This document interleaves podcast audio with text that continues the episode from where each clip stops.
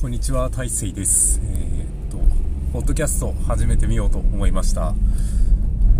と、まあ、日々の音声日記みたいな感じで、まあ、思ってることを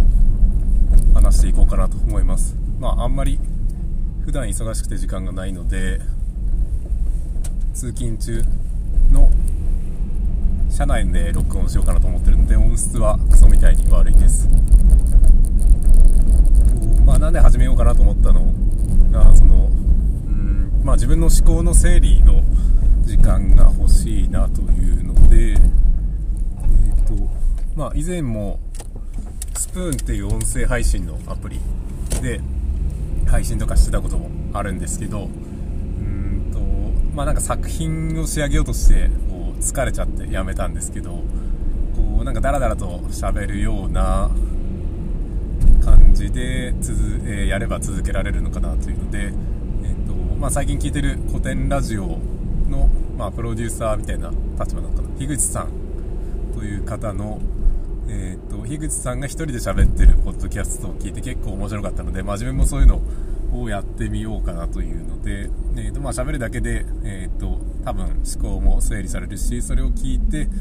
えーとまあ後から自分で聞き直して、えーまあ、この時こんなこと考えてたんだなとか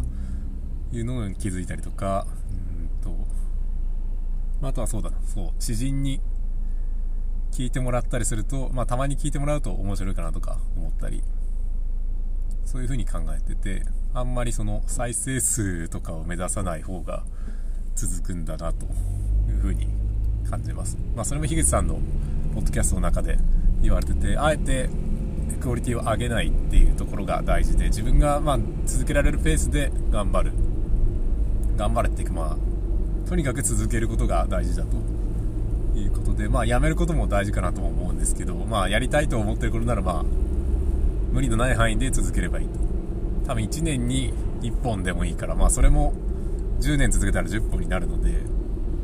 まあそんな感じでいいんじゃないかなと。思います。ということでどうしようかな。と何を話そうか何を考えようかなと思ってたんですけどうんとまあそうそうそうそう。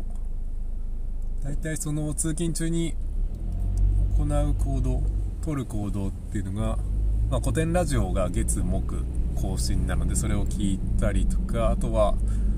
えー、と武田鉄矢さんの「朝の三枚おろし」というポッドキャストもまあ月曜更新なので、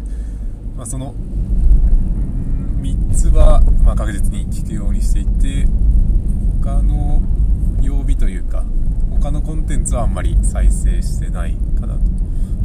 なのでまあその何ていうかな。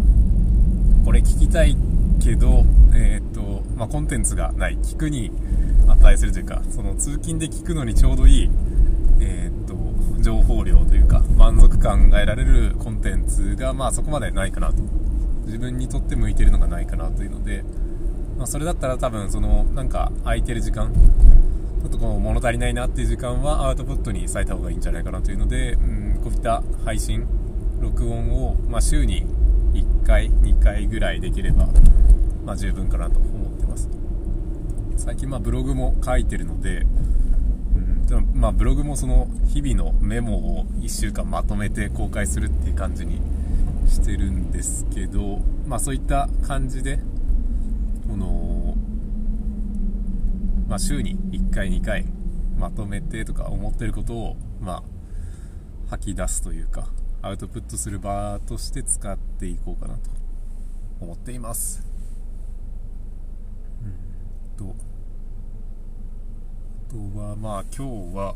うーんと。まあ会議がありますね会議が。職場の、えーまあ、職場があれですね工業高等専門学校高専というところでうんと、まあ、高校1年生の年から短大2年生大学2年生の年まで5年間を一括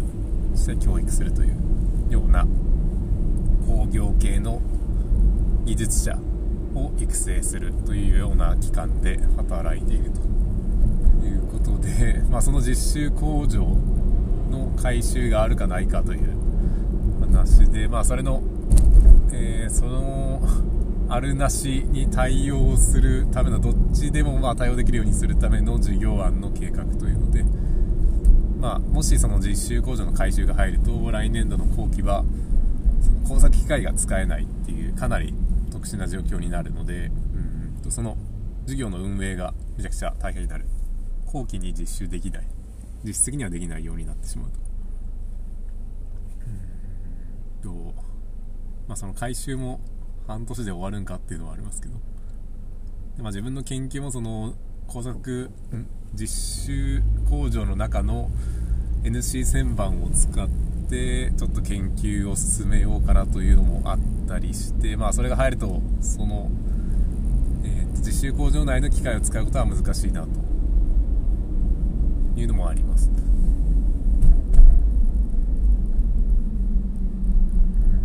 まあ研究の段取りも、うん、まあ面倒なことが多いですね。もともとまあなんだろうな。研究そんなに得意じゃないというか好きじゃない面があって、まあ、これから好きになるかもしれないんですけど。うんとなんだろうな。なんかあんまりこう直接的に社会の役に立ってる感じがしなくてそういうのがうんなんかこ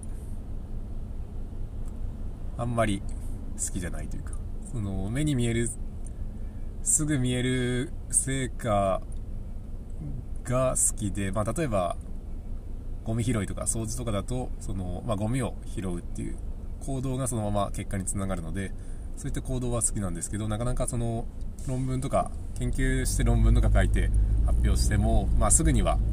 その意義というか成果が伝わらなくて、まあ、当然大事なんですけどめちゃくちゃ大事なんですけど、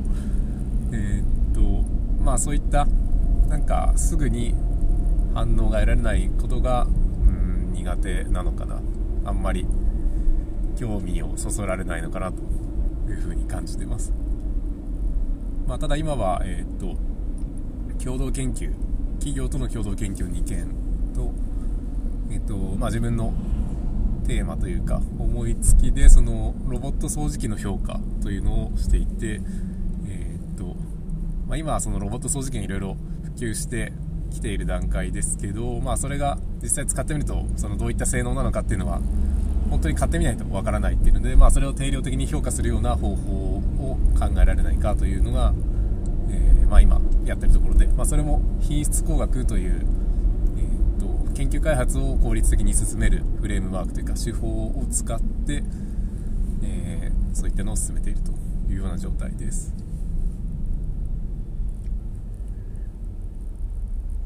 ということで、まあ、そろそろ職場に着きそうなので録音を撤します。ありがとうございました。